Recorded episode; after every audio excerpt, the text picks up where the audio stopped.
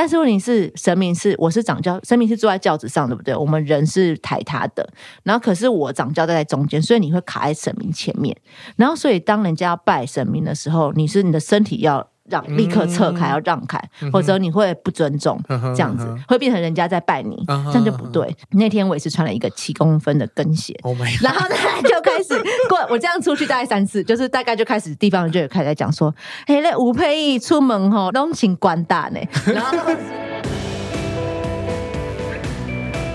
嗨，大家好，欢迎收听润男的润，我是润滑一男孩。在每一集节目中，我都会邀请特别来宾来到我的房间。一起讨论性、身体或亲密关系等议题，你准备好了吗？我们要开始喽！欢迎回到润男的润，我是润男。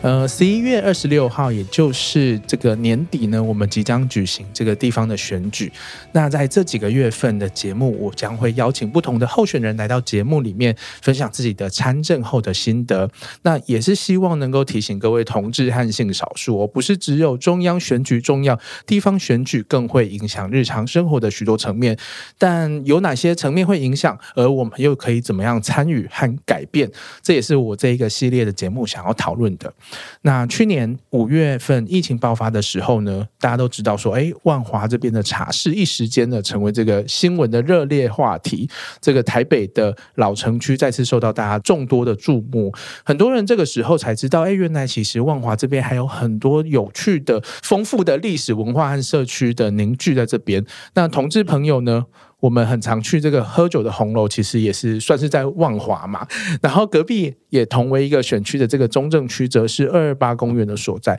过去也是很多同志的聚集重地。我想，身为这区的议员，应该有一些性别的 sense 吧。那今天就是邀请到将力拼连任的台北市议员，同时也是以前在台大校园就认识，一起参与很多校园和社会运动，来自中正万华选区的吴佩义佩义学姐，欢迎。Hello，润南，还有润南的听众。众朋友，大家好，我是沛忆。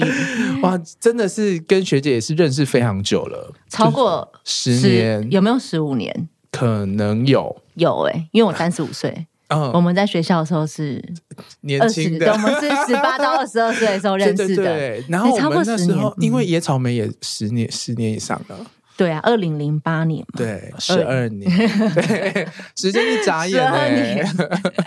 好可怕。所以一个生肖已经要轮过了，已经，对对对，我现在约的人可能都已经，你说约什么的？呃，好，你家约的人我应该都不认识了。对对对，对，不是，我不是说约那个，我是说约那个。好，学姐听不懂没关系，是哪一个？最好，嗯，你出去吃饭喝酒，好，好啦。那其实就是在大学。学时期跟学姐会认识，是因为很多校园的议题嘛。我们其实呃一起参与过蛮多的不同的校园议题，像是刚刚提到野草莓。然后我记得那时候学姐是在浊水溪社嘛。对，为何 为何就是很失落？是一个不想回忆的的过去吗？没有，因为我看到你的访纲，就是我就是想说，因为以前我们常常在各种场合我们都会遇到，对不对？对，可是你跟我那个时候都是属于不会。讲太多话的人，应该可以这样说，嗯、或是说我们是。有认识，但是我们没有，好像很少有机会非常深谈。对对对，对对，有有喝过几次酒。对，但是你身边的朋友或我们，我们有共同好友是非常熟的，应该这样讲，对不对？对。然后，因为我刚看你的访纲说，呃，因为作为西社，你说一般都认为是比较什么异男什么，对，异男中心还 那，请问那个名词叫什么？就对，就是很很很异性恋男性为中心的一个对，就以前就是说什么沙文主义嘛之类的，一个杀猪的社 团，对，复古的名词就是杀猪社。对，我想说，你是不是从前就一直很想问我这个问题？那那有一点，把这个问题问完好了。所以所以你一讲了浊水溪社，我就忍不住笑出来。就是那时候都会，因为台大很多异性社团嘛，那其实异性社团大家关心的议题。有相同的，有重复重叠到的，可是也有很多不同的路线。对，然后浊水溪社其实也是呃起起伏伏嘛，曾经也倒过，然后又重新复社等等的。就是在台大那几年，就是浊水溪社其实也是蛮蛮感感觉好像就是对一些议题开始很积极的呃在参与，对，对，然后在校园的学生权益议题其实也都很愿意支持。那时候我就很好奇，因为我身旁也有很多很多人都在浊水溪社嘛，就有点好奇说，哎，学姐为什么会选择参加浊水溪社？其实是你记不记得有一个社团叫实践笔记社？哦，我知道。然后你记不记得有一个人叫杨子杰？我我记得。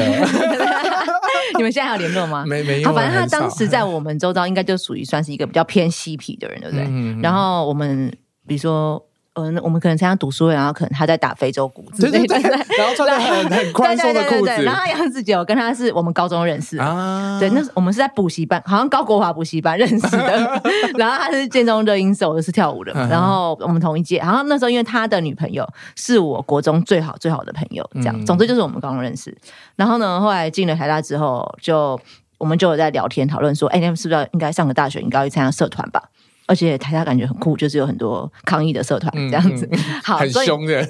对，但是我基本上没有花时间去了解，这样就是他会去做功课，然后跟我讲。然后呢，那时候还跟我说啊，他看到一个，他去拿了很多的刊物，嗯、我们都都从刊物开始认识嘛。嗯、然后有一个社团叫实践笔记社，他说他觉得很酷。然后那时候好像在讨论一些全球化下的这种大规模垄断的农作，然后对像台湾这种小农事农作的这种损害，嗯、然后尤其是。打台湾加入 WTO 之后啊，等等，那时候在炒 X，对对对，然后那那时候他们就在就在生气陈水扁嘛，就说、嗯啊、都是因为他扁，就是要加入 WTO，然后什么什么什么等等等等，好，总之就是那个时候社团那个社团在关心这一个，这样，然后我们就那好像是刚开学的时候，然后有几个社团都有办一些午中午的新生的活动等等，嗯、我们就去了实践笔记社，然后也去了浊水溪社，两个都有办，我们都去了。然后后来我就觉得，啊，我就觉得浊水溪社比较，我比较觉得有趣，因为他讲比较多台湾的事情。嗯嗯嗯，然后那个时候时间比是对我，对那个时候我来说，我觉得。好像有点激进呢，就是他们真的很生气。然后我想说，我想，哎，加入 WTO 不是台湾终于加入国际组织，不是也不错嘛？就是小大一，就是那时候刚刚进学校这样。总之，我就想说，那不然没关系，我就来现在参加左水西社的读书会看看，就是每周一次的读书会，就大家轮流读书，然后每次来就是分享这个大纲，然后大家来讨论这样。虽然说后来发现很多人都，我们大部分可能都书都没有读完就来了，就跟上课一样，大家在那边交流性的想法，各没看过文本这样，然后然后比较认真的学长，通常都是学姐比较认真啦。大部分的学长就像你刚刚讲的，他们就是倾向于可能书只有读两页，但是呢，六十分钟有四二十分钟都是他们在讲的那一种。对对对，果然符合我的。对对对，没错，你的想象是是正确的。对，那对，所以一开始也是这样子，就是只是好奇好奇去参加，然后参加了就刚好交到好朋友嘛，就觉得哎，大家都很聊得来这样子。对。然后像现在的那个厌世姬，嗯，对，也是也是我那时候对他也是大一。的时候就参加，我们就是至少有一些好朋友，然后也是有女生的这样。嗯，那可是就像真的像你讲的，因男性居多，然后讲话都很大声。然后一讲都要讲很久，就是非常之需要被。是不是跟议会一样？对对，但是还好，因为议会有空时间，所以每个人时间还是固定的。嗯、可是，在这种里面，就会变成说，哇，有这种有这种特质的人，他就会更、嗯、似乎有更多的话语权，而且他们都没有意识到自己在占用别人的时间。没有，因为他们觉得大家都很想听他们讲话。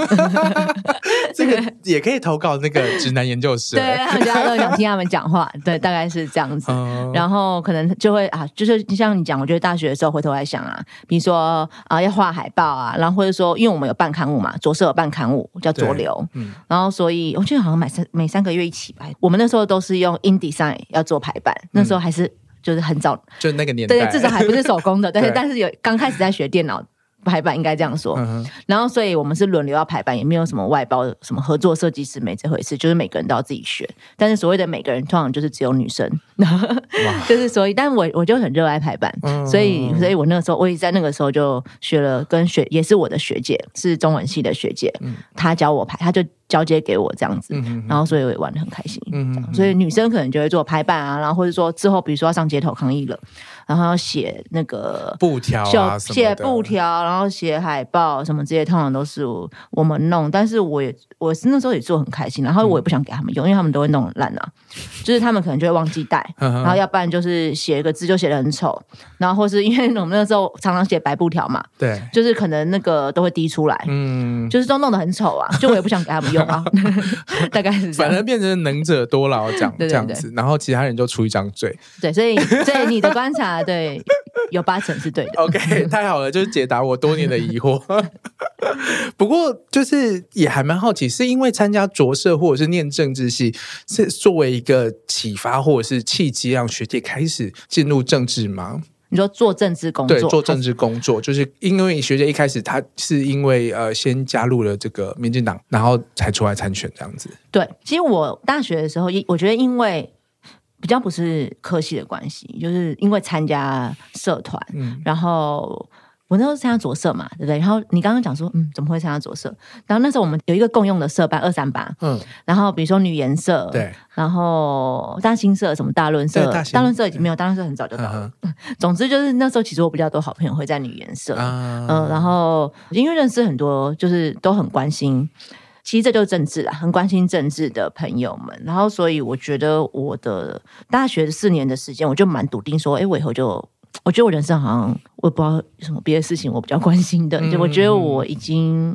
就我已经开始关心了，然后我是一个会喜欢追根究底的人，对，所以我很难停止停下来，嗯 对。然后，但是至于要用什么样的形式，在这个社会的分工里面，就是你毕业之后你要做什么工作，其实是一个社会分工嘛。我倒没有笃定说我要做政治工作，我我，但是我心里觉得说，我要不然做政治工作，要不然就做媒体，要不然就做学术研究，嗯，大概就这三种。那但是也是因为我那时候的认识的世界其实很狭隘，比如说那时候我们并不是很了解，比如说有社会企业，然后我们可以去新创团队，然后呢，或者是当 YouTuber 之类的。对，那时候我们对于工作的理解其实非常狭隘，然后都是以说我们有看到的前辈他们在做什么样的事情去想象的这样，所以我在想，就是大概这三种。然后政治工作里面又包含了政党跟 NGO，因为我们大学的时候会认识 NGO 的人，这样子在，大概就是这三大类的选择。我自己心里想说，我人生大概就是这样子，没有没有想过什么其他可能性这样。那但是会跳进政党。做政治工作，然后甚至自己出来参选，我觉得还真的是有一些因缘机会的偶然因素。因为呃，我一开始是先进到小英教育基金会，就是蔡英文第一次选总统，然后落选之后，他就辞掉民进党党主席嘛，因为败选嘛，就民进党传统败选就是要辞辞职离开民进党，然后他就另外自己创了一个教育基金会，然后这个基金会确实也就是在做。如他表面的名字，就教育事业，因为因为很多基金会，你知道都是那个名字表里不不一，嗯嗯嗯，但是他就比方说，他们有一个长期的计划是在支持偏向教育的，然后所以像 Teach for Taiwan 也是从那时候就有开始小英教育基金会就就在支持，对，然后基金会里面的人都会定期的，呃，可能自己去就是去偏向不同的学校里面去看有什么需要支持的，然后也会安排蔡英文去参访等等，然后另外里面有另外部门叫社会利益发展中心。就比较是专注在跟就 NGO，然后或是本土社团，然后或是文化的译文相关的团体，嗯、就是也是有定期的互动，然后主要也是说透过这些比较软性的互动来去看说啊，因为蔡英文毕竟他还是一个政治人物，虽然在那几年里面他没有政治的职位，对，但是去看说啊。那未来有什么样？在从政治的这个能量怎么样可以来支持这些社会力这样子？然后我是因为那时候我已经，那时候我好像硕三，在论文好像剩下两章 就快写完了。嗯，然后杨长正是杨长正那时候就是在小英教育基金会的社会力发展中心，杨长正现在是客委会。主委嘛，我认识他是因为就是以前大学的时候去参加突博的游行，然后杨长正那个时候是在突博也有一个 Free Free Tibet，对对，他那时候在 Free Tibet 的团体，然后那时候认识他的，然后他就问我说要不要去帮忙，这样，嗯，要不要去小英教育基金会帮忙？我想说好，然后因为我其实从我想说一开始就一直都在打工吧，嗯，就是我我是。完全没有专职，全部的时间读书过，就是我需要我需要收入这样，嗯、所以我前几年都有在中研院，因为我在中研院做研究助理的时数还蛮长，因为很多人都有做，有人可能是一天或两天，因为我们以前都需要赚一些那个零用金嘛。我在中研院时间好像是一个礼拜，好像是两天半吧，嗯、对，所以我就一直都有维持这样。然后那个时候就听到觉得我觉得很好，又有一份薪水。这样。然后所以呢，我就一个无缝接轨的就去工作，然后一边把我论文写完。那、嗯、后面后面后来真的非常之后悔，因为我从 你说后悔写论文还是后悔？因为我觉得我应该至少要有一个 gap month，至少我要有休息一个月。嗯、但是等于我从大学到现在，我从来没有休假超过两个礼拜。嗯、就是我觉得非常之后，我觉得我论文写完，我真的应该要休息一两个。那时候不应该答应他，因为他那时候也很急着要用人，嗯、这样子我应该那时候我我有斟酌了一下，想说会不会影响到我写论文时间？然后我想象应该是可以这样。总之就是在那个时候进到了小英教育基金会，嗯、然后呢，就殊不知过过了有没有半年了？不久之后就发生了三一八，嗯，然后呢，发生三一八就加速了蔡英文回到民进党。中央党部的时间，嗯，因为本来我进去的时候，我觉得哇，这个地方真的是非常之不政治。因为我本来想说，应该只是外表说教育基金会，其实根本就是一个政治团体吧。嗯、然后我应该因此可以接触到我我想想要了解的政治吧，就没有真真的超级是教育团体。然后我都没有看过什么政治人物，然后也也没想说怎么怎么民进党在做什么都跟我没什么关系的那种感觉，这样子。对，但是三一八发生之后。我觉得包括我在内，那时候都有一个很强烈的想法。我就我那时候也是跟我的朋友，我们自己在讨论说，嗯，我们要不然我们就去加入民进党了，要不然我们就离开小英教育基金会了。因为那时候我们对民进党非常的失望，嗯，觉得说天哪，就是一个最大的在野党，然后要挡一个法案，然后要挡一个案子，然后既然需要。学生打破立法院的窗户，嗯、然后需要对需要很大的后果，动员整个社会出来，然后呢，这个最大在野党好像才稍微积极一点。我觉得那个时候我的感受是这样，嗯、然后所以我觉得在那个事情之后，我们朋友之间都在讨论说，我们要不然就是去加入民进党，就是不能让他再继续这样子下这个状态下去了，要不然我们就是不要再卡在中间了，就是我们就也离开。蔡英文的团体了，甚至要民进党不民进党的这种感觉真的是很讨厌，这样要不然我们就真的是民进党了啦，嗯、要不然我们就是离开民进党了。嗯、我们那时候就这样想，因为我们可能那几年我们都还在一个观望的阶段，就是我们到底要不要参与，还是说我们站得比较外面一点，或者说我们可以从什么社会的力量来声援什么？一开始都是观望心态。嗯、可是我觉得三一八就是加速了，我们就是必须要做出一个决定，就是我到底是要左转还是右转？那最后我们就是选择好几个人，我们就是一起去加入民进党。嗯，对，所以我就是在那个时候去跟蔡英文回到民进党去参选，他是参选哦，就是我们党主席还是透过透过党员选举的去参选，呃，党主席的那个时候，他回到民进党，我们加入民进党，这样，嗯嗯嗯，所以一开始就是在党部里面做工作，然后之后才出来参选。可是你在这个呃左转右转，在思考自己的政治之路的时候。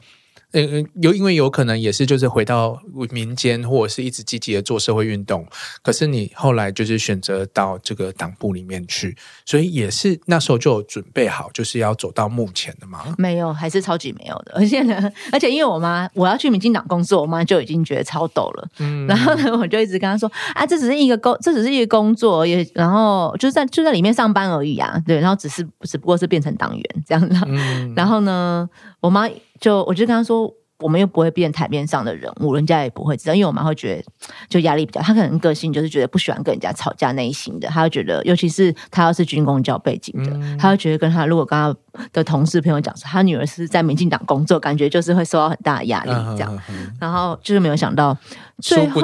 对，所以，所以我跟你讲，我是在嗯，我前面我待了民主学院，我刚进去的时候是呃，那时候因为蔡英文有一个参选党主席的证件是要打开民进党，什么让社会走进来，然后以及呢要有青年的参与，这样，所以我就被赋予一个责任，就是青年参与这件事情啊，要怎么做，你们自己去想，这样子，嗯嗯嗯，就小英就是这样，我有一个这个东西，啊，你们自己去想，这样，嗯、所以后来我们就想出了一个说，那那那我们发起一个青年参选里长计划。对，那时候叫民主小草，我、哦、就是这个计划的负责人，这样，然后我们就全国去巡讲啊，什么等等等等。总之就是那时候，我记得在讨论过程当中，然后就是杨长镇，他是我的主任嘛，那时候他是我主管，我就是因为陪着他，所以进到民进党这样。然后他就说：“啊，那你要不要自己就是以身来示范，你来参选我们就是民进党中央党部这一里的里长，叫做就是幸福里这样子。”然后我想说，哈。我就是负责这个计划，我还要去选里长，会不会太夸张了？那他也是一个非常浪漫理想化的人，这样。是但总之就是我后来没有没有，我当然就是只是负责这个计划嘛。但是我后来想，天哪！因为我后来参选中正台北市中文化区的市议员，那我们中央党民进党中央党部所在那个里幸福里，也就是中正区的其中一个里。嗯、我想说，天哪！好，如如果那时候如果参选里长的话，我就我就会得罪那个里长，一一直到现在，就是我再来选议员。的时候，他就会认得我说：“你你就是那个时候出来跟我选你长那位，跟我抢位置的人。”对对对对对，我觉得他命运真的是很好笑。对，好，总之就是这样。然后呢，后来我是在呃蔡英文选上总统的时候，嗯、呃，我兼任了民进党的发言人。对，我觉得应该是兼任发言人这件事情，是我后来参选的导火线，可能是这样。因为我要兼任发言人的时候，我那时候超级排斥，而且我第一次是拒绝的。嗯嗯，然后其实呢，呃，我被任命要当发言人的那，就是宣布这个消息的那个那个周末，我还正在考托福。就是就是我已经在准，我是心里想说我要准备出国读书了这样子，然后也是想说啊，我觉得说来党部这一两年也参与了不少选举的事务，就是有地方的全国性的大选啊，然后青年里长选举啊，然后还有总统的大选啊，我觉得我对政治工作这件事情我有兴趣的部分，应该也就是也算是有一些了解，然后有一些参与，然后我就想说，那我想要去进修我的。我的本业就是我的政治的专业，那我会认为可能比较是政策的领域。嗯、对，我也想说，那我就想要出国读书，然后继续充实自己。但是我是需要奖学金才能出国读书的人，所以我需要先考试。对，所以呢。我就在准备托福，然后就发生了这件事。然后那时候也是因为，因为那一年二零二零一七年吧，就是那一年民进党的民调已经开始跌到谷底，对，差不多就是要全民最大党最讨厌民进党那个氛围，差不多要开始了。这样，所以呢，就反正任何一个政党都是这样嘛。当你被推出去，当流到谷底的时候，就会需要青年出来。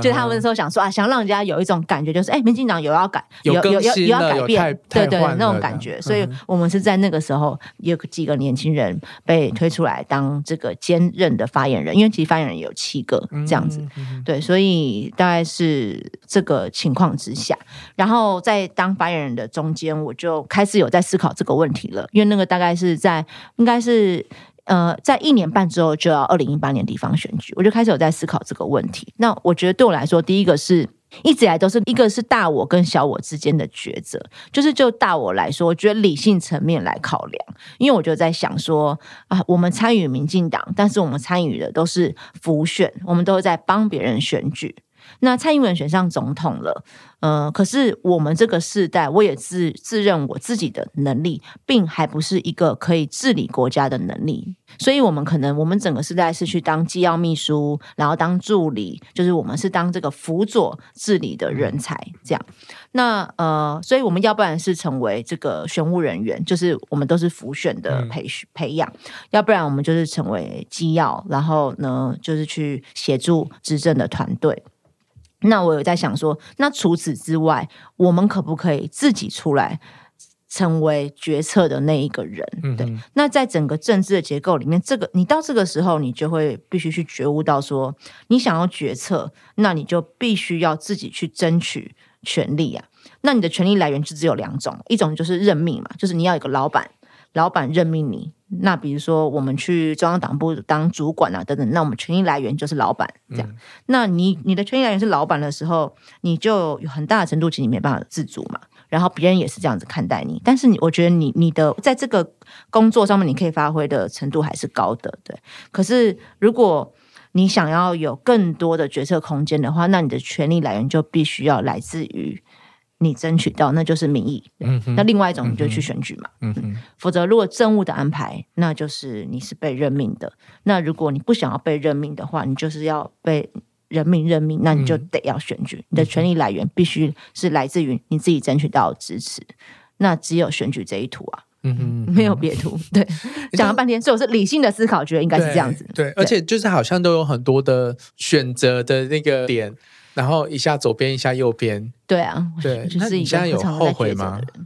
不会后悔。其实我一直都不会后悔，但是我到现在的想法仍然是，因为很多人都会说啊，选举就是一条不归路，是。然后你只要选下去了，你就就会一直这辈，子都在选举，你就会不断的选下去，你就会不断的想要往上爬。选了议员是要选立委，选了立委是不是要再去选什么其他的等等的？因为大家都是这样子去想象这一条路，但是我其实直到现在没有认为说选举就是一定要选一辈子，就是我没有觉得。我不能选一辈子，可是我也没有觉得说，我既然选了，我人生只剩下选举这件事，我觉得。我觉得不一定，而且说不定你之后也还是可以出去念书。就如果这还是一个你的梦想的话，因为我们好多共同的朋友都后来都出国念书。对啊，对，我们以前好像都觉得每个人都会出国念书，其实最后出国念书的人很少。对啊，对，而且出去好像就没有要回来。这真的是要怪马英九，我觉得他他指派太多任务给我们啊，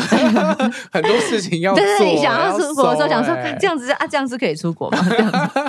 对，大概是。那我有点好奇，就是真正的就是呃，刚刚学姐也有说到嘛，就是从幕僚然后到参选啊，那其实大家就很好奇说，就是呃，真正当了议员之后，跟原本的想象有没有什么样的落差？嗯，我我在参选以前，我对议员这一个工作样态的了解，就是来自于我在。民进党党部的时候认识的这些议员的前辈，比如说王敏生啊、阮昭雄，因为那时候他们也都是发言人这样子。嗯、然后我只觉得说，我不是很了解他们实际上工作，但我知道说啊，他们晚上都有很多的拖，人家讲的拖，就是晚上都有很多的呃餐会啊什么等等的活动要去跑。对，大概了解就到仅此而已，就是这么的浅。嗯，然后所以我觉得觉得我好像都是比较会是理想面的思考出发，就是我我我那时候参选的时候，网友写一个模型吧，就是那因为那时候我们很多朋友都在做地方创生嘛，也在讨论这件事情。那我会觉得说，其实其实市议员会是在地方这个角色，然后做地方创生的促进者，一个最好的一个位置，因为他是。最可以准确的知道说地方上面的社会层面的需求，然后以及在政府层面，不管是地方政府还是中央政府的资源在哪边，因为很多资源有时候是分散在各个部会的。嗯，那地方创生我们在讲就是要整合嘛，你不能只是产业做产业的，然后文化做文化的，然后社造做社造的，是应该是要整体的宏观的去规划这些资源，把它用战略的方式来思考。所以那时候我就觉得说，其实其实市议员是最适合去促进这件事情的人。因为他是在那个中介者的角色，这样，我自己期许我当我是成为这样的角色，嗯、但是至于实际上市议员呃的生活，或者他每天必须被操演成什么样子，我其实那时候真的没有非常的清楚。这样，嗯、而且我们因为录音时间是十点，可是学姐其实已经。已经跑完，对，已经跑完几个行程，然后十点，感觉非常累。然后，所以我第一次，我一直都记得说，我第一次参加的中秋社区中秋晚会，然后那个时候那天我还穿了一个大概要七公分的跟鞋，因为我在党以前在中央党部上班的时候，哦，我我接发言人之后，我好像将近快要半年时间，我都只穿窄裙，嗯、然后跟跟鞋，因为那时候我就自己觉得说，人家会觉得我们太年看起来太菜，太年轻，然后就觉得要穿成熟一点这样，然后所以我已经习惯那个穿着这样，然后 然后所以我就第一次出来参加活动，还穿跟鞋，然后呢参加那个宫庙的绕境，然后我第一次去的。时候，他们就让我进去掌教。我根本根本第一个，我这辈子没参加过绕境，然后第一参加绕境的时候就要进去掌教，真的是吓死我了。然后，然后呢，就是又要装的很镇定，就是又不能装的，不能被人家发现说很慌张，我们很不懂，对，不然发现说我们第一次来，我们很害怕，就是要又要很镇定。刚刚我很常在掌教一样，根本就是我还没进去过。然后呢，哦，进去那个轿子，比如说你进去轿子，手到底是要扶哪边？因为你进去轿子中间，你四处四角还是有有那个在抬轿的人，对对对，其实主要是他们在抬嘛。对。然后你的手到底是要摆在哪边？然后他们开始走的时候，因为他们有一个步伐、有一个节奏，这样。然后我这里是要怎么走？然后以及因为我们会觉得他们在搞你、啊，没有，我就觉得说啊，怎么没有人先跟我讲？就是我因为全部都是你到现场才发生的、啊，就现场拜拜，你就说啊。哇，好利来，那个公交，然后说哦，后来后来，然后说来丽丽来，丽丽来，然后嗯，去哪里？然后就看到那个洞，他说丽丽来，丽丽来，然后呢，然后比如说我进去之后，第一次长轿，他那个轿子是我们会经过，他会绕所谓绕境就是去经过其他的庙嘛，或是有人有摆案桌的时候，就等于是神明经过这些地方，给他们这个这个把这个保佑，然后传达给他们这样子，然后所以你到每一站的时候，他们就要来拜，嗯，但是问题是神明是我是长轿，神明是坐在轿子上，对不对？我们人是抬他的，然后可是我掌教在中间，所以你会卡在神明前面，然后所以当人家要拜神明的时候，你是你的身体要。让立刻撤开，要让开，嗯、或者你会不尊重，嗯、这样子、嗯、会变成人家在拜你，嗯、这样就不对。嗯、然后，但是不会有人跟你讲这些啊。然后，然后我就，但是我就是觉得不太应该，不可能是他要这样子对着我拜。对。然后呢，然后我就我就是赶快看旁边的人说：“哎，阿金妈咪阿诺，阿金阿诺，他们就会长都是长辈嘛，他们就会跟我讲现在怎么样。”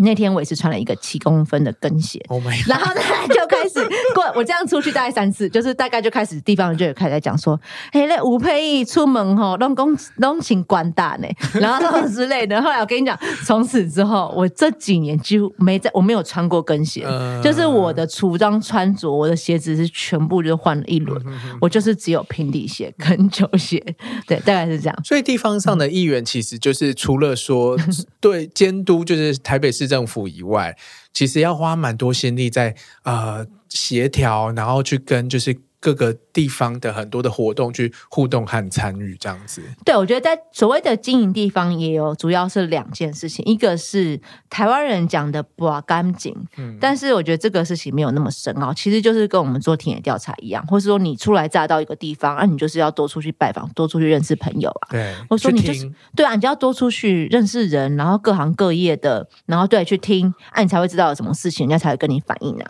大概是这样，你要主动出去。就是所谓所谓的把干净没有那么深奥，其实就是这样而已。嗯、然后，但另外一个层面是真的有事情要处理的，就是人家所谓的选民服务。可我一直觉得选民服务这个名词是不对，好像嗯、呃，如果没有选票，你就不服务嘛，嗯、就是其实就是服务案件啦。因为我们其实是台北市议员，虽然只有中正文化区的民众有选票，可是我们的责任是台北市民所有的人来，我们都应该要服务的。对，所以服务案件，那服务案件就会涉及到刚刚润南讲的，就是协调。那所谓的协调，就是你要协调公部门嘛，一种。是公部门内部，比如说，就是大家最常见，就可能是各单位踢皮球，有一些事情就是卡一个中间三不管地带，然后每个各单位都不想处理的时候，你就是要当那个协调者，然后去找出可以来主责单位。那有时候可能是，比如说 A 单位出钱，B 单位负责维护。呃，A 单位把它修好，那以后 B 单位负责维护、嗯、啊。那这样子可能他们大家觉得 OK，他就不要说啊，就明明就不关我的事情。如果我帮你修了，然后以后你们都叫我维护怎么办？因为你维护是每年都要编经费的，我编一次我帮你找一次钱 OK。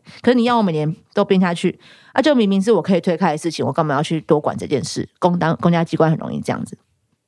这个协调工作其实回到市政府里面，应该是他们的。长官要去做的，因为局处上面有一个叫府，所谓府就是市府，府级有一个秘书长、副秘书长等等。这个秘书长所所在做的工作，基本上就是协调各个单位哦、呃，很多就像我刚刚讲类似的事情，有些是三不管地带，有些是大家都要出钱一起整合才有办法做出来的东西。比如说城市博览会真做的很烂，但就是各单位都要出钱的东西，这样。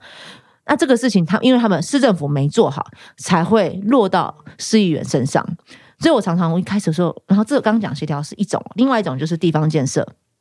一种是争取，比如说我争取了万华第一座忠孝桥下的滑板公园，或是我争取了万华第一座河滨的狗狗公园，或是我争取了万华跟古亭都各有一座儿童游戏场等等。这些就是说，它本来市政府就有这个年度预算，可是呢，它只有计划，但是没有具体的说我要盖我要盖在哪边这样子。那我们就会去争取，然后争取就是我要帮你找场地啊，然后呢，我帮你协调好地方啊，当地的里长啊、民众大家都支持，这前面的事情我都帮我通通帮你都做。做好了，然后我帮你从一整年，你有一整年年度预算里面，你可能今年可以做十座，好，那我就是争取做，那一座来我们这个地方做。大概所谓争取就是这样子。那如果我没有去做这个动作，可能今年这次做就会在别的地方，就不会出现在万华这样。所以就是议员彼此之间也是要做一点竞争，会有会有会用竞争。所以呢，你要相当的熟悉他们预算的编列。哦，就是如果说你根本因为他人家人家人家不会主动跟你讲的，嗯、你要细去看预算书啊。很多事情是你要你越熟悉他，你越争取得到。嗯，大概是这样。这是这是争取，就是把那个门槛变得就是比较低，然后这个案子就会滑到你这边来。对。对对对，如果你没有这样，就是你第一个，你根本不知道市政府有这笔预算，你根本不知道他要做这件事情的话。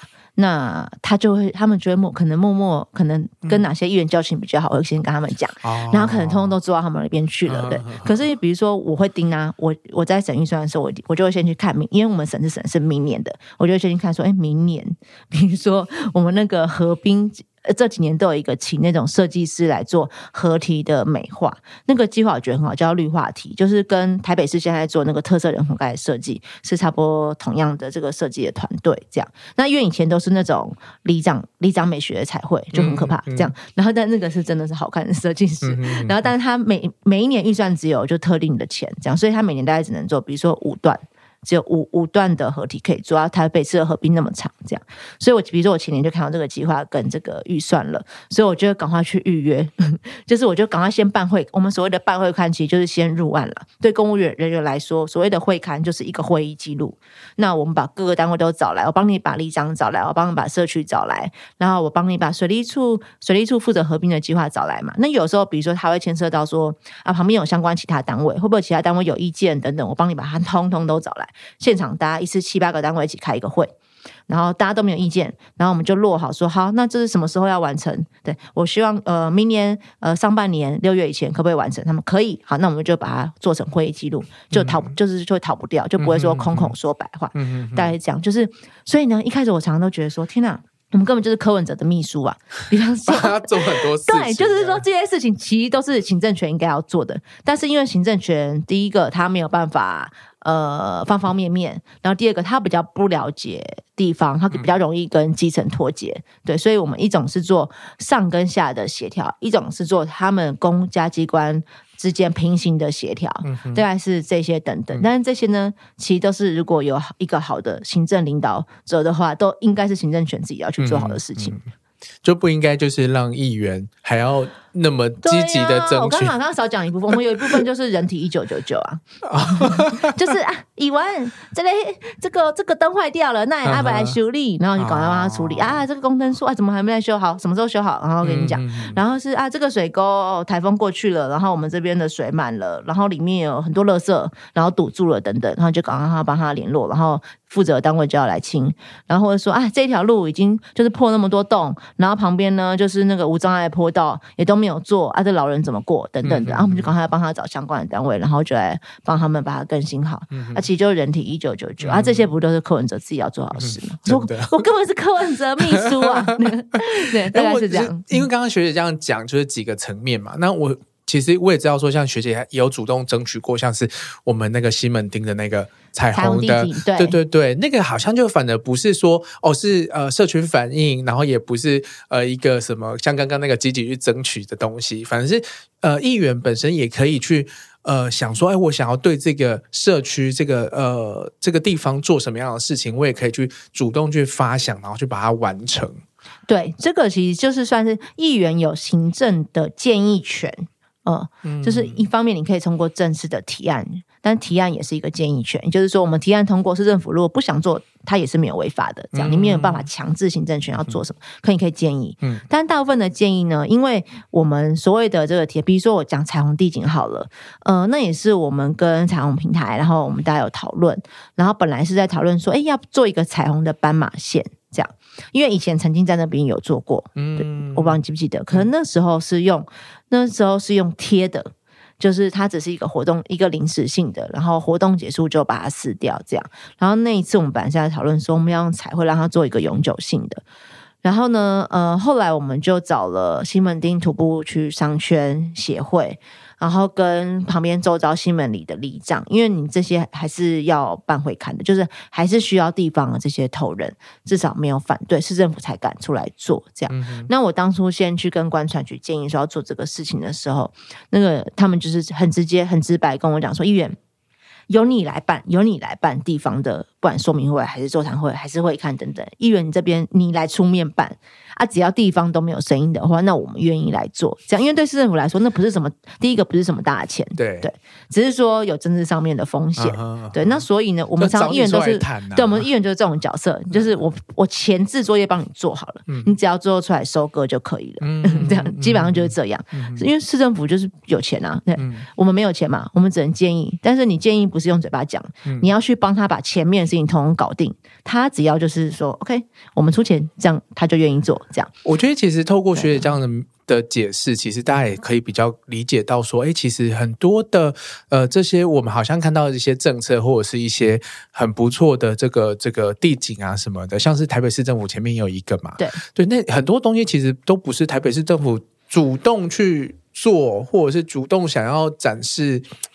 展示呃我对对 LGBT friendly，其实就是很多议员。在事前就先都在对，很多人在协助推动，但是我跟你讲，这种事情就其实很有为的，因为你会发现到选举到的时候，比如说同一个建设，可能有八个议员通通都写说这是我争取的，他到底是怎样？对啊，因为每个人都可以讲，因为这个过程可能只有我们点滴在我们自己知道，然后可能留下一个会议记录，可是呢其他人可以，比如说他可能出过一张嘴，有人是专门在你办完会看之后，他再去办一场一模一样的，哎。他也留下另外跟你一模一样的会议记录。没有很，我跟你讲，很多区的，尤其资深议员都很会这一套。Oh. 对，所以呢，他可以留下跟你一模一样会议记录啊。所以时间到时候，他也可以拿出这张来说，这个我也是我争取的。啊，公务员不会觉得很奇怪，说怎么来第二次这样？对然后 就是我，我也，我也是后来被人家跟我讲，他就说哈，就是里长也觉得说。啊，昨天不是还办过了吗？对对对对对。所以就是到选举到的时候啊，什么只要是一开始的时候，大家可能不知道他是加分还是扣分的时候，都会害怕。嗯。但只要当事情出来变成加分的时候，哦、呃，所所有人就会说这个是我争取的。嗯。对我，我其实也很好奇，因为其实这几年其实整个不管是同婚啊，或者是很多 LGBT 的议题，都在议员这四年发生。对。那。我也可以想象得到，因为像之前也有听过，就是呃很多就伪装成家长团体，然后向市政府施压，像是有一些童书就要被下架什么的，最近很好奇说，哎，学姐在这四年过去这第一任的任期里面，有没有什么遇过这样子的事件？然后通常都可以怎么处理？嗯、呃，我记得那是是前一两年嘛，就是《国王与国王》那一本童书，对对对，不是被检举嘛？然后说本来图书馆有，后来通通都下架。嗯、然后后来我们大家不就发起说去买报嘛？然后我也是一次就买二十本这样子。然后呢，但我那时候做了一件事情是，是我我打电话给很多，因为我们议员的。角色的关系，我们其实很频繁在跟家长会接触，嗯，就在我们选区内各个学校，国小、国中尤其多的家长会，平常他们有联谊啊、餐会啊，或学校志工的聚会啊，我们都会去，嗯、然后甚至要提供摸彩品等等，嗯，就是我们跟家长会的互动其实是频繁的，嗯，然后那个事情，我其实第一个反应是，我觉得我需要跟我们的家长会的朋友沟通。嗯，因为我我第一第一时间我是打电话给很多人，这样。我就先试探他们的想法，我想知道他们的想法是怎么样。后来我发现说，其实其实大部分的人并不会反对这个东西，他们并没有说对啊应该要下架或者怎么样，他们并没有这样，他们反而是觉得说这个也太过呃不需要做这么大的动作吧，就是他们可能没有那么积极的喜欢。对，可是他们觉得这个事情也没有那么严重，嗯、有必要到时候全部要下架吗？嗯，而且是全部的下架，类似像这样子，嗯。然后，所以我后来就买书，然后我就去送给我这些家长的朋友。嗯，就是因为我觉得有时候你是要给他看到，嗯，就是那是一个，那就是一个，哎，那个故事其实相当可爱。对，就是一个国王，然后要选妃，然后呢，然后怎么选他都不喜欢，然后呢，后面到最后面终于来另外一个也是王子嘛。对，对，他就觉得说哇，这个他他终于遇到他喜欢的人，他们就结婚了。这故事基本上就是这样。对，我觉得根本就非常的可，非常的可爱。我想说最最好是就是可以一见钟情啊，那么有那么容易吗？有那么容易遇到吗？对 不对？可能是因为帅啦，根本就是因为 我根本就觉得很可爱。对，可是他，你当听到的时候，觉得说啊，感觉好像是什么同志的东西进来，他们不熟悉的人就会觉得好像很恐怖。所以，我那时候我就拿出去送他们了。大家都嘛觉得就没事，他们就说哈啊，这个有什么好吵成这样？就就根本没什么。对，所以我会觉得，我我我觉得蛮多东西，我会希望让他们。了解，对，然后我觉得至少我身边我接触到的人，我应该要做到这一个动作。嗯嗯我觉得这个角色真的很棒，因为就像学姐说的，就是其实很多的恐惧或者是呃这种反弹的情绪，都是只是来自于一个啊，我其实也真的没有看过这个东西啊，不是很清楚，然后听人家讲，感觉好像里感觉里面就是会有很多身体的感觉。是，对，有时候你也不是不行的，对但是我是要想要让他们知道说，这个真的是一个超级没有什么东西。我不相信以我认识的你会对这个事情那么的反弹，或是你会不喜欢。我觉得我认识，我觉得我认识你这个人啊，对。那我觉得这些家长们都是其实在学校里面都是很重要的角色，因为有时候家长如果是支持的话，也是给学校一个动力，让学校可以勇敢一点，比较不用那么保守。所以我觉得跟家长的这些互动还蛮重要。就基本上我把他们当我的朋友，嗯、我觉得是可以沟通的。嗯嗯，那我们现在来聊一下万华好了。因为之前跟学姐聊天的时候，其实你有谈过，就是很多宫庙你其实很熟，对，像就是走自己的那个家里一样。那我就有点好奇，对，我自己封自己封自封，我的目标。对，所以其实你就是会呃，跟很多公庙还有里面的就是活动的人事物都有蛮密切的的这个接触。对，那我们就会想说，哎，身为一个就是生理女性的议员啊，对，然后好像又要进入到一个很很阳刚，然后很很。男性的一个场域，你会不会？你有没有什么怎么样的性别上面的观察？然后你在里面游走的时候，你觉得你享受到的是红利，还是是很多的阻碍？呃，就第一个，在这些你刚刚讲这些场景，比如说宫庙，宫庙，不然就是平安参会嘛。嗯，你知道平安？你是不是不知道是不是？我在我知道，我知道。对，从绕境开始好，就是好绕境活动哈，就是在走这个游行的这个绕境活动，然后结束之后，他们会吃平安餐会，就是板豆哈，然后这个半桌，然后或者是。比如说，平常宫里面呃办法会或什么等等，要要要祭拜啊等等等，这些场景里面，生理女性，然后尤其是年轻的生理女性，绝对就是少数中的少数这样子。嗯嗯、所以我刚开始的时候就会，我我蛮我其实蛮有这个性别的线的这样。就我刚开始的时候就会觉得说，天哪，那我们到时候去。怎么走到哪边都是阿伯，然后想说怎么都很少，你很我几乎遇不到同类这样子，嗯、就是顶多只有阿姨，对，嗯、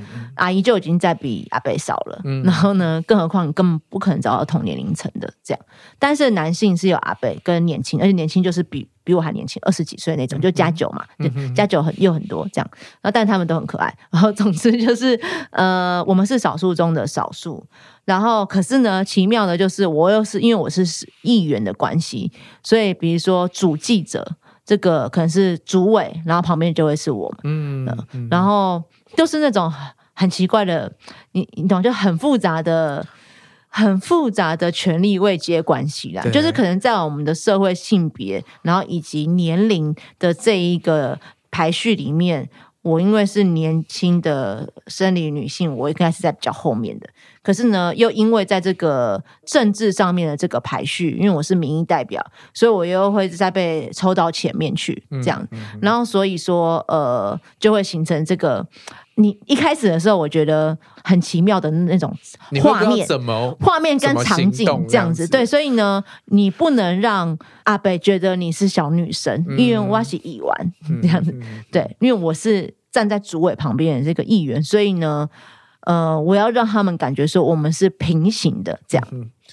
可是你又不能让他们觉得你不礼貌 哦，因为我又觉得说我自己知道说啊，生理男性尤其是阿伯就很需要被尊重、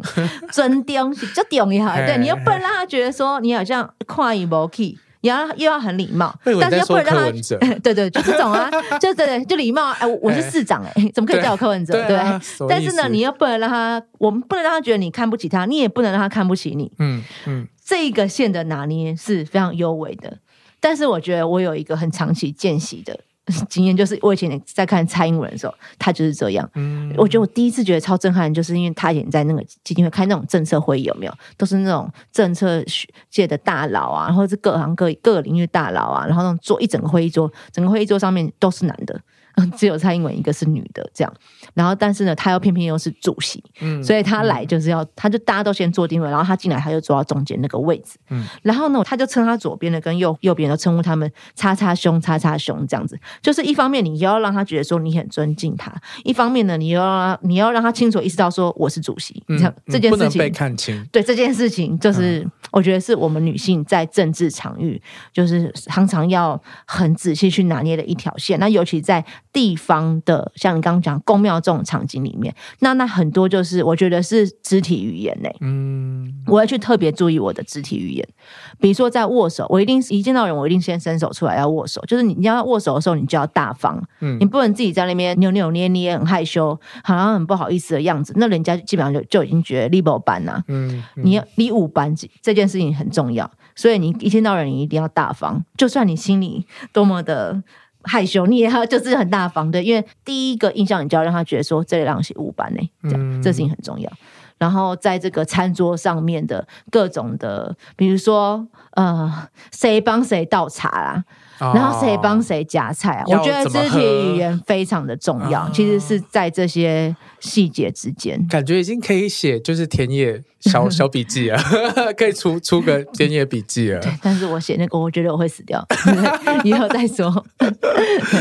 哇，所以就是生理女性，然后不同的位阶，其实在里面走的时候，就是非常的很多美眉哥哥要注意到，走在钢索之间。对，然后这个也是就是在这过程当中。慢慢学习的吗？是慢慢学，因为。也没有人全部都是学习应该，因为从来没有人，第一个从来没有告诉，没有人告诉我们有这些事，然后更不会有人教你这些事要怎么做。尤其是我身边，然后可以问的人又很少，嗯，因为都是男性的真人人物居多，然后年轻女性，然后又在地方这种场合，如果是在比如说办公室里面、会议室里面，那可能我们过往有一些楷模可以参考，嗯，可是，在地方宫庙，谁有谁会教过你在宫庙的这个板的餐桌上面，你应该怎么如何的言行举止，然后谁会教你说，在中秋节这个这个电子花车舞台上面，你应该要怎么样称呼别人？你应该要怎么样打招呼？谁会谁会教你这些事？唱哪一首歌？唱歌的时候应该唱哪一首？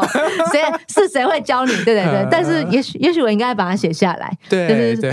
胜利女性地方政治手册，真的，呃，我会买耶，你会买是不是？然后然后把一些那个十个最常用的台语的那个句子，嗯，生活常常见用语句子，先帮你们写好，真的真的。还有电子。还有有声书的发音，嗯嗯嗯、对啊，所以就可是其实万华，我们刚刚其实一开始也有聊到，就是说除了家酒啊、宫庙，大家想象中的啦，其实应该是更多、更丰富的地方文化。对，然后我们要进入一个深水区，来吧，就我们要聊聊那个性专区，性专区，对，因为其实的确是深水区，对，因为其实呃，大法官其实视线已经过了嘛，就是说，就是性服务、性工作，它应该是不违法的，可是要在性专区里面，可是那么多年过去，台湾没有成立性专区，所以性工作还是违法的状态。对对，然后大家会想象说，哎，这些万华它有一些历史脉络之下，它可能很适合成立一个台湾第一个性专区。对，因为这个性专区，我们现在的法律是赋予说，让地方政府有等于自治权，地方政府自治权可以来划设，但是呢，没有一个地方政府敢率先来做这件事情嘛。那一直以来有一个讨论是。第一个，台北市要不要设新专区？然后呢，要设在林森北还是在万华？嗯，其实这是两派。对，对所以你们记得，而且是两种不同的消费习惯。对，因为这两边可能本来就有类似的聚落，可我觉得不一定是性产业哦。但是就是这一种，这该怎么说？这个娱乐产业，对，娱乐产业应该是说比较相关联的产业的聚落嘛，就可能最大聚落在这两个地方，就是林森北跟万华，调通跟万华这样。然后你你们记得我们这区以前有个市议员叫童仲彦嘛？嗯，嗯 后来他后来是不是有去拍 AV？对对，A B 现在最近他现在是在。他现在，他对他现在他现在被关 对，然后但是童仲彦上一次出来选的时候，就是他离开民进党，然后出来选的时候，他的政见就是要设立性产业专区，对，可是呢是要设在条通，哦、因为他选万华的议员，但是所以他主张说要去设到条通去这样子。好，所以我觉得这件事对我来说也是两个两个思考方式，就是纯粹我们纯粹从理论上面来看的时候，我觉得是赞成的。要不要？我们要不要设性产业性专区？我觉得需要。那因为为什么？因为这个活动产业是确实存在的。那、嗯、你只有入法，你才要帮他纳管嘛。对，有管理才，我觉得任何事情都需要管理。有管理，不管是对于这个消费者。好，还是说这个劳动者，者对两边才会有所保障。然后我们对于这个，可能有些人关担心的是治安的问题啊、环境整洁的问题啊等等，你这相关，你政府公权力才有办法介入了。对，简单说是这样讲。所以我觉得在法理上面、理论上面，我是支持的。可是他下一个问题是说，那要设在哪里？嗯。我觉得，我觉得现在是实物上面的问题，就是要设在哪里这一题。其实我们甚至呃没有开始讨论。那我先讲一下万华的现象，就是因为上次去年因为疫情的关系，所以茶店街这个突然大家认识这个地方，也开始在讨论。但是以万华的这个当地社区啦，就是民众对于茶店街这个地方的观感，我先不讲是正面还是负面，我先描述他现在的现况，就是说他大部分的这个经营者，然后或者是这个工作者，哈，呃，非本地人。然后现在有很多是从现在很多是越南人，然后或者是中国人等等的，然后甚至有很多老板已经是越南姐姐，因为他们来这边已经工作十几快要二十年，嗯、就他们他们非常会赚钱，就他们是在这个产业里面，他们比台湾本地的，因为台湾本地很多已经是。接近阿姨了，应该讲他们是更有竞争力的，对，所以说他们其实有赚到钱，然后所以我们这边有不少老板已经是外籍人士，这样，所以他这边工作者很多基本上是呃非万华人这样，然后再来他的消费者也是从这次疫情疫调狮子王事件让大家发现说哇。我们万华的消费者是遍布全台啊，嗯、就是 大家都 来的、台南来的等等，不是以前我以为只有双北区比较偏多，后来发现我靠，还真的有人从台南专专程来，就是他的消费者也非万华人，然后甚至现在我们发现说啊是非台北人，就是各县市来的也居多。好，所以说这个地方他工作者跟消费者基本上都非万华人，非非在地人。那当他要成为这个巨鹿，他现在已经这个巨鹿。当他成为一个这样子的娱乐活动巨鹿的时候，他肯定会有一些外部的成本，对，比方说，他出入的人会是比住宅区来的复杂的，肯定是的。复杂，我觉得不一定是负面的，但是就是说，因为旁边还是有很多住宅的社区，那你来来去去的人就会变得比较多。就这个管理上面而言，比如说你一调、一地、一调起来，你根本就无法做啊，你根本不知道他从哪里来。然后呢，这来来去去人这么多，然后比如说他们的消费习惯是会跑店的等等的，所以其实你就是，它就比一般住宅区觉得来复杂更多嘛。嗯嗯。呃，然后声音的、环境的等等，所以旁边的住户他一定是邻避效应的，嗯，就是社区一定是不喜欢。嗯、对，除非也许我们未来有另外一种管理的方式，让它变得比较可以融合。嗯嗯嗯。对，所以说，呃，当你的工作者跟消费者都是非本地人的时候，我们要如何让旁边的社区的这些本地人可以去接纳、喜欢，甚至去支持它变成一个更大的聚落。嗯，嗯，我觉得现在你要不要成立专区，你要面对是这件事情。是，是，它现况已经是自然而然形成一个聚落，但但不是性产业聚落哦，嗯嗯、它只是娱乐的场所，然后有很多的店这样。嗯、也许有一些有相关联，比如说有人可能出去外面一龙一凤或什么等等，可他并不是说在这边现在每天都在从事性产业，并他没有、嗯、很多正式上卡拉 OK 就来喝茶喝酒的这个。我觉得这个现况是居多的。嗯、哼哼，那在现况的情形下面，就社区已经是努力在应该说是接纳或者说包容这个情况。对对对。那当你跟他说哦，我现在要把它变得这可能规模会变更大，然后呢，它的比例上面可能呃，就如果你变成新产业专区，那肯定就是比例会有所调整嘛，比重会有所调整。嗯、那可能会再次成为一个吸纳的效应，就是其他区的这个相关产业的人可能通通都往这边聚集过来了。嗯、那我们。旁边的社区，我们要如何让他们能够兼顾原来社区生活的品质？我觉得这是这一题对我一个当地议员来说，我会最关注的事。然后，所以所有在倡在倡议这件事情的人，就是要倡议性产业专区的人，我都会第一个问他一个问题：是那请问你想要设置在哪里？嗯，因为我觉得我们现在不是在讨论一个 yes or no，我们是要讨论是 how，我如何做这件事情。嗯、你问我支不支持？我很支持啊，对。可是。我们要现在讨论的是，你支持一件事情，你不去想如何达成它，那我们讲这些都是空话，有什么意义？嗯、我就每天都说我很支持就好，那我们就回去学校继续念书就好了。我们现在出来工作了，你支持不是表态，我觉得表态很太容易了。对，表态我每个人都可以表态啊，我也支持，我也支持。那你要告诉我你要怎么做，你有没有计划？我一定问他说你想设在哪里？好，那你你认为要设在这里，你开始进行任何一。一点沟通了吗？嗯、或者你有没有试图去了解这个地方，它现况是什么？你要先了解它现况，你才有办法去改变嘛。嗯、那前面都没有的时候，我觉得只去谈说你支持或者不支持，呃，我觉得都不重要，因为不管你支持或不支持，它都不会发生。嗯，你的表态对这个现实一点都不重要，嗯、因为你做不到。嗯，你有没有在做？我觉得我会比较在意的是这件事情。嗯、因为像我们之前守天使的时候，有找过学姐，因为我们办那个游行嘛，那时候去，然后我们那时候有提出一个一个点，就是我们会也会觉得说性专区这个其实很不符合需求，然后主要是以就是障碍者的这个出发，比如说现在呃，如果说不合法的话，其实然后小姐跑得掉，障碍者跑不掉，嗯、对对，他可能就是。轮椅或者什么根本就跑不掉，然后或者是他根本就没有办法有能力去移动到那个区域特定的区域，对对对，所以我们就我们那时候是真的会觉得说不要性转区，就是不就是就地合法，说应该要就是他不 他不要限制在特定的地方这样子，不要用有场不要来有场所来决定它是否合法，对对对对对，所以这所以这个我真的觉得是要讨论可以，但是我们把东西拿出来，我觉得不是。只是一个表态，比如说像之前条通，条通就根本那时候当地的议员，我记得梁文杰吧，就是直接讲，就是那边法规就不合啊，嗯、因为条通目前还是属于住宅区的，嗯、哼它就不是商业区，就算它就不是商业区，所以你那边也不能经，你要用你要用合法化。来处理这个事情的话，那他他更加无法合法，嗯，因为他他可能现况很多就已经是不一定合合合乎法规的了。了解，对就真的是一个复杂的一个议题啦。其实真的要看更多，或者是真的去去了解，就是那个地区需要的是什么。那我我觉得其实就是学姐的观察，其实可以给很多人有有不同的想法。那也才是有可能真正落实的一个一个开始，就要先了解这样子。那就是另外一个地方，就是西门町。然后西门町有超多 gay 嘛？学姐有去过红楼喝酒吗？嗯，我住在附近哦，所以偶尔就可以去喝一杯这样子。嗯、我其实很少去喝酒，但是应该说，我每天要回家一定会走经过那边，就会我会每天我会每天去监督他们今天怎么样，关系一下业绩，对，要每天看一下他们。对，那那像学姐的工作，或者是你会跟这些红楼的店家有什么样的接触吗？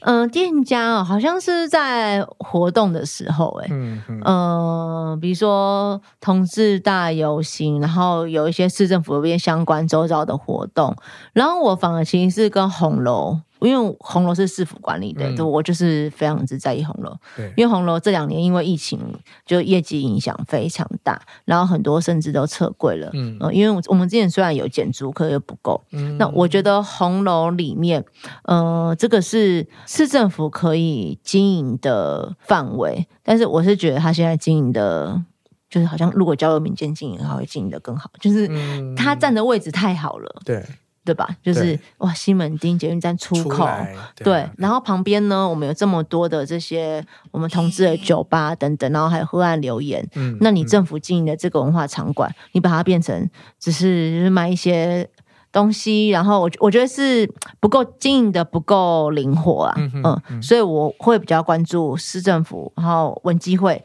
把红楼里面的它的整个营运的计划，现在已经你知道经过疫情，因为这一两年撤柜很多嘛，嗯，所以像红楼里面二楼他们弄了一个文学橱窗哦，是不是完全不知道？完全不知道。对啊，我就说啊，你文学橱窗啊，是有任何一个人知道？然后定期办展览这样，然后办一些座谈，那个那个那个空间超级之珍贵的，嗯，我就觉得很可惜。我们就说，那你应该要跟。比如说，呃，台北的这些独立书店，你是不是你要做文学橱窗？那你是不是可以跟他们有一些串联的活动？然后或者说你里面有活动，你是不是可以跟外面的，像比如说同志酒吧这些店家，有也可以有一些串联或整合的互动等等的？嗯、应该要用市府的公部门的资源来带动周遭嘛？我们现在比较是因为那不就好险旁边同志酒吧有做起来，然后形成一个聚落，所以民众才会顺便走进去红楼逛一下。嗯、现在是民间在带动我们公。家的场馆，这个是应该要相反过来的。因为前阵子学姐不知道有没有听过一一出剧，是台南人剧团的《仲夏夜之梦》。嗯，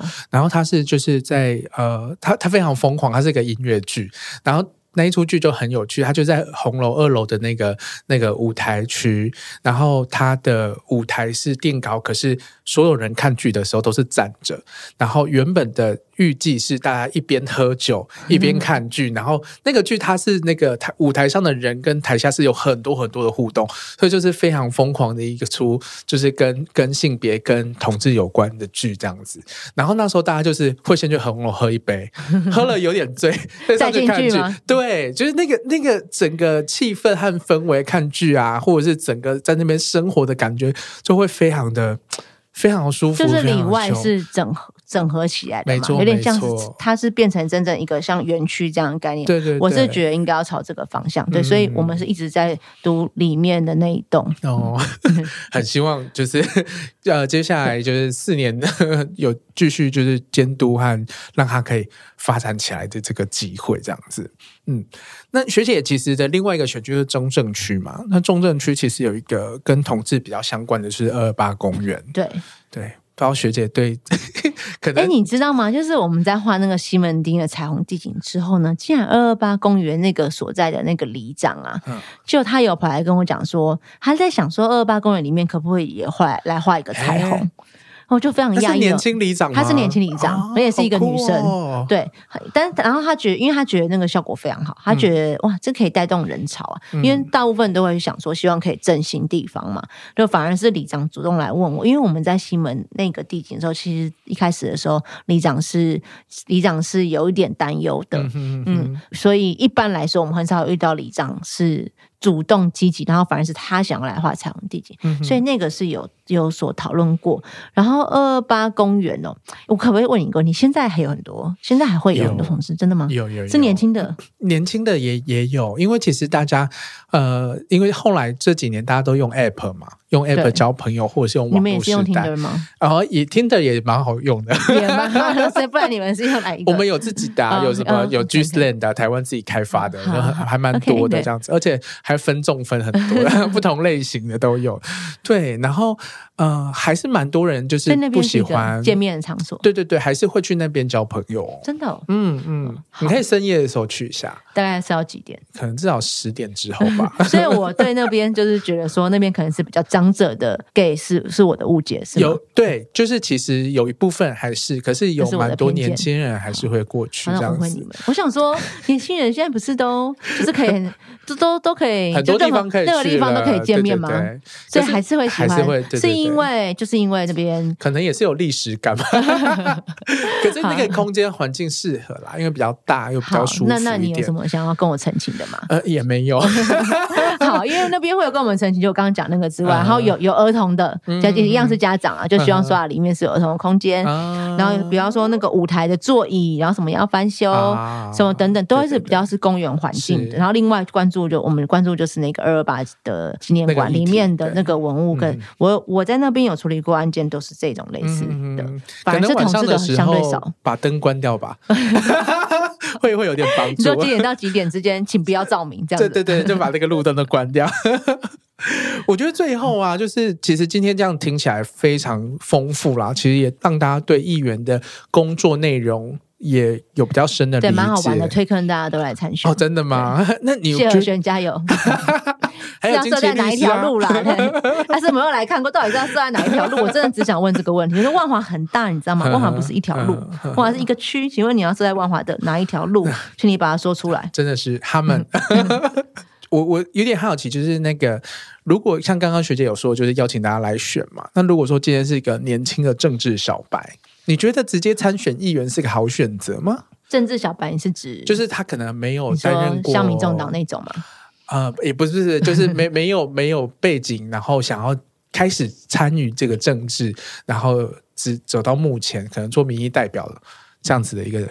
人呃，我觉得如果是没有背景的话，完全不是问题。就比如说我本人也是，嗯、但是我会认为说，你还是要先做过政治工作相关的磨练啊。比方说，呃，你当过助理，你可能比如说我们有做过，比如说政策的幕僚，有做过当过写稿的人，有当过处理新闻的人，也有当过处理文宣的人，然后呢，也有跑过这个地方的选举活动等等。我觉得还是需要想，其实跟各行各业是一样的，就你在各行各业，我们都会认为说你应该。有一些基本相关的磨练，然后呢，你可以出来独当一面。就基本上，我觉得是你对你自己工作能力的要求啦。嗯嗯，就是任何一个我们都不没有觉得说怎么会是素人变成是一个优点呢？我觉得那个柯文哲的这种怪现象应该要完全把它终结了，嗯嗯，就是不应该以说我是素人为傲。嗯、素人是说我没有任何的家世背景，我没有任何的政治的背景，这样子的背景也可以有同等机会出来参选。这件事情是我们鼓励，而且我们要去支持的新政治的现象。但是并不是说。我从来没有相关的经验，我都没有做过政治工作。我来参选，我很骄傲。嗯，怎么哪有一个行业会这样子？对，以此为肯定的。你想要做这件事情，你想要做任何一个专业，你都需要磨练啊。嗯，我觉得政治理当也是如此。你要出来参选，那请你先去了解说，民意代表应该做哪些事情。那你应该要先如何的培养你自己，把你自己磨练好，你才有办法负起这样的责任。我觉得这是一个基本的任何一个行业的工作的态度。嗯，嗯，那我最后想要问学姐一个就是比较大的一点问题。就是说，那你觉得你参与政治啊，就是不管是从过去从在那个呃政党之外，然后想要到加入政党，然后自己参选，到现在为止，你觉得你最在乎的价值是什么？我觉得我最在乎的价值是公平诶。嗯，对，就是比方说，你说我为什么想出来参选？我那时候也是就有一种感觉是啊，我觉得啊，就是像我这种人也应该可以出来参选的，嗯、虽然我。虽然不一定要是我，但是我觉得像我这种人也应该可以出来参选。然后这件事情，我应该要让他被看到。嗯，对，我觉得公平在各个领域的，比如说性别的，对，之所以会那么在乎性别，可能不完全是因为我自己是女性，而是我就觉得这当中有不公平之处，就看了就是很不舒服啊。然后呃，比如说阶级的，其实对我来说很多也是公平的问题。可能很多人是受情感的驱动，会觉得说同情弱势啊，这这部分的情感我当然也是有的。可是我觉得我自己心中最在乎的那个价值是，就是是公平。我会觉得那他不应该因此而受到这样的待遇，那所以我们应该要怎么样去做？我觉得在不同的领域里面，不管是劳动的、阶级的、性别的、政治上面的，然后甚至台湾的这个国际处境，对我来讲也是一个公平的问题。那我们为什么不能跟其他的国家一样，骄傲的做台湾人呢？嗯、我们为什么不能这样？嗯、我觉得就是一个这种感受，对我来讲是我最最最在意的一个价值。好哦，今天非常开心学姐来到润南的润，那我觉得我也是收获蛮多的啦。从前面我们就是。叙旧了一下，然后到后面真的听到很多就是当议员的细节，然后也知道说，哎，政治工作其实也不是大家表面上面看到的这么简单而已。那我知道学姐就是现在也有自己做 Podcast 节目，对，学姐要不要跟大家分享一下？叫做台北胶原蛋白，对。因为我感觉自己胶原蛋白流失相当之快，对，所以缺什么就想要补什么，对。然后这是我应该是这个半年，然后开始做的 podcast，然后我就希望说有一个这样的空间，然后可以比较轻松的，然后也可以比较多细节内容的跟大家描述说啊，这几年我们在所谓的地方，然后。我们遇见一些什么东西，我觉得，我觉得我真的就是很想把我所看到的东西可以分享给大家。理应应该要认真的写一本田野笔记，但是因为我暂时就是没有那么多时间把它写得很好，所以呢，先用这个声音对说话的方式，一集一集的分享给大家听。对，那我觉得很值得，我我觉得很值得大家都来看一看地方是长什么样子。然后地方并不止在其他县市，其实台北也就有地方。也许我们平常走过经过那个地方不。只是一个建筑，它其实是有一个生活的聚落跟一一个常规在里面。然后我也投入了这么多的时间，有这样的体感，就希望可以分享给大家。嗯，希望大家就是可以听完这一集之后，然后也去搜寻追踪学姐的节目，然后我会把这个链接放在台北胶原蛋白，对，让大家就是更嫩嫩的行走在这个台北城市的时候，可以湿湿滑滑、嫩嫩的这样，可以更顺畅了。这样 湿湿滑滑跟。是润润还是嫩嫩嫩嫩嫩嫩嫩？对，胶原蛋白，我们都希望可以嫩嫩的。是，对，吃吃胶原蛋白，同时也要吃维他命 C，两个是可以那个加成的，对对对。所以下一个节目可能叫维他命 C。好，今天非常谢谢吴佩义学姐来到润南的润，就像刚刚说的，就是我们就呃把这个节目也订阅和追踪起来，然后可以更了解台北。好，那今天就非常谢谢学姐，谢谢润南。好。台北胶原蛋白，赶快追踪，听起来，拜拜，拜拜。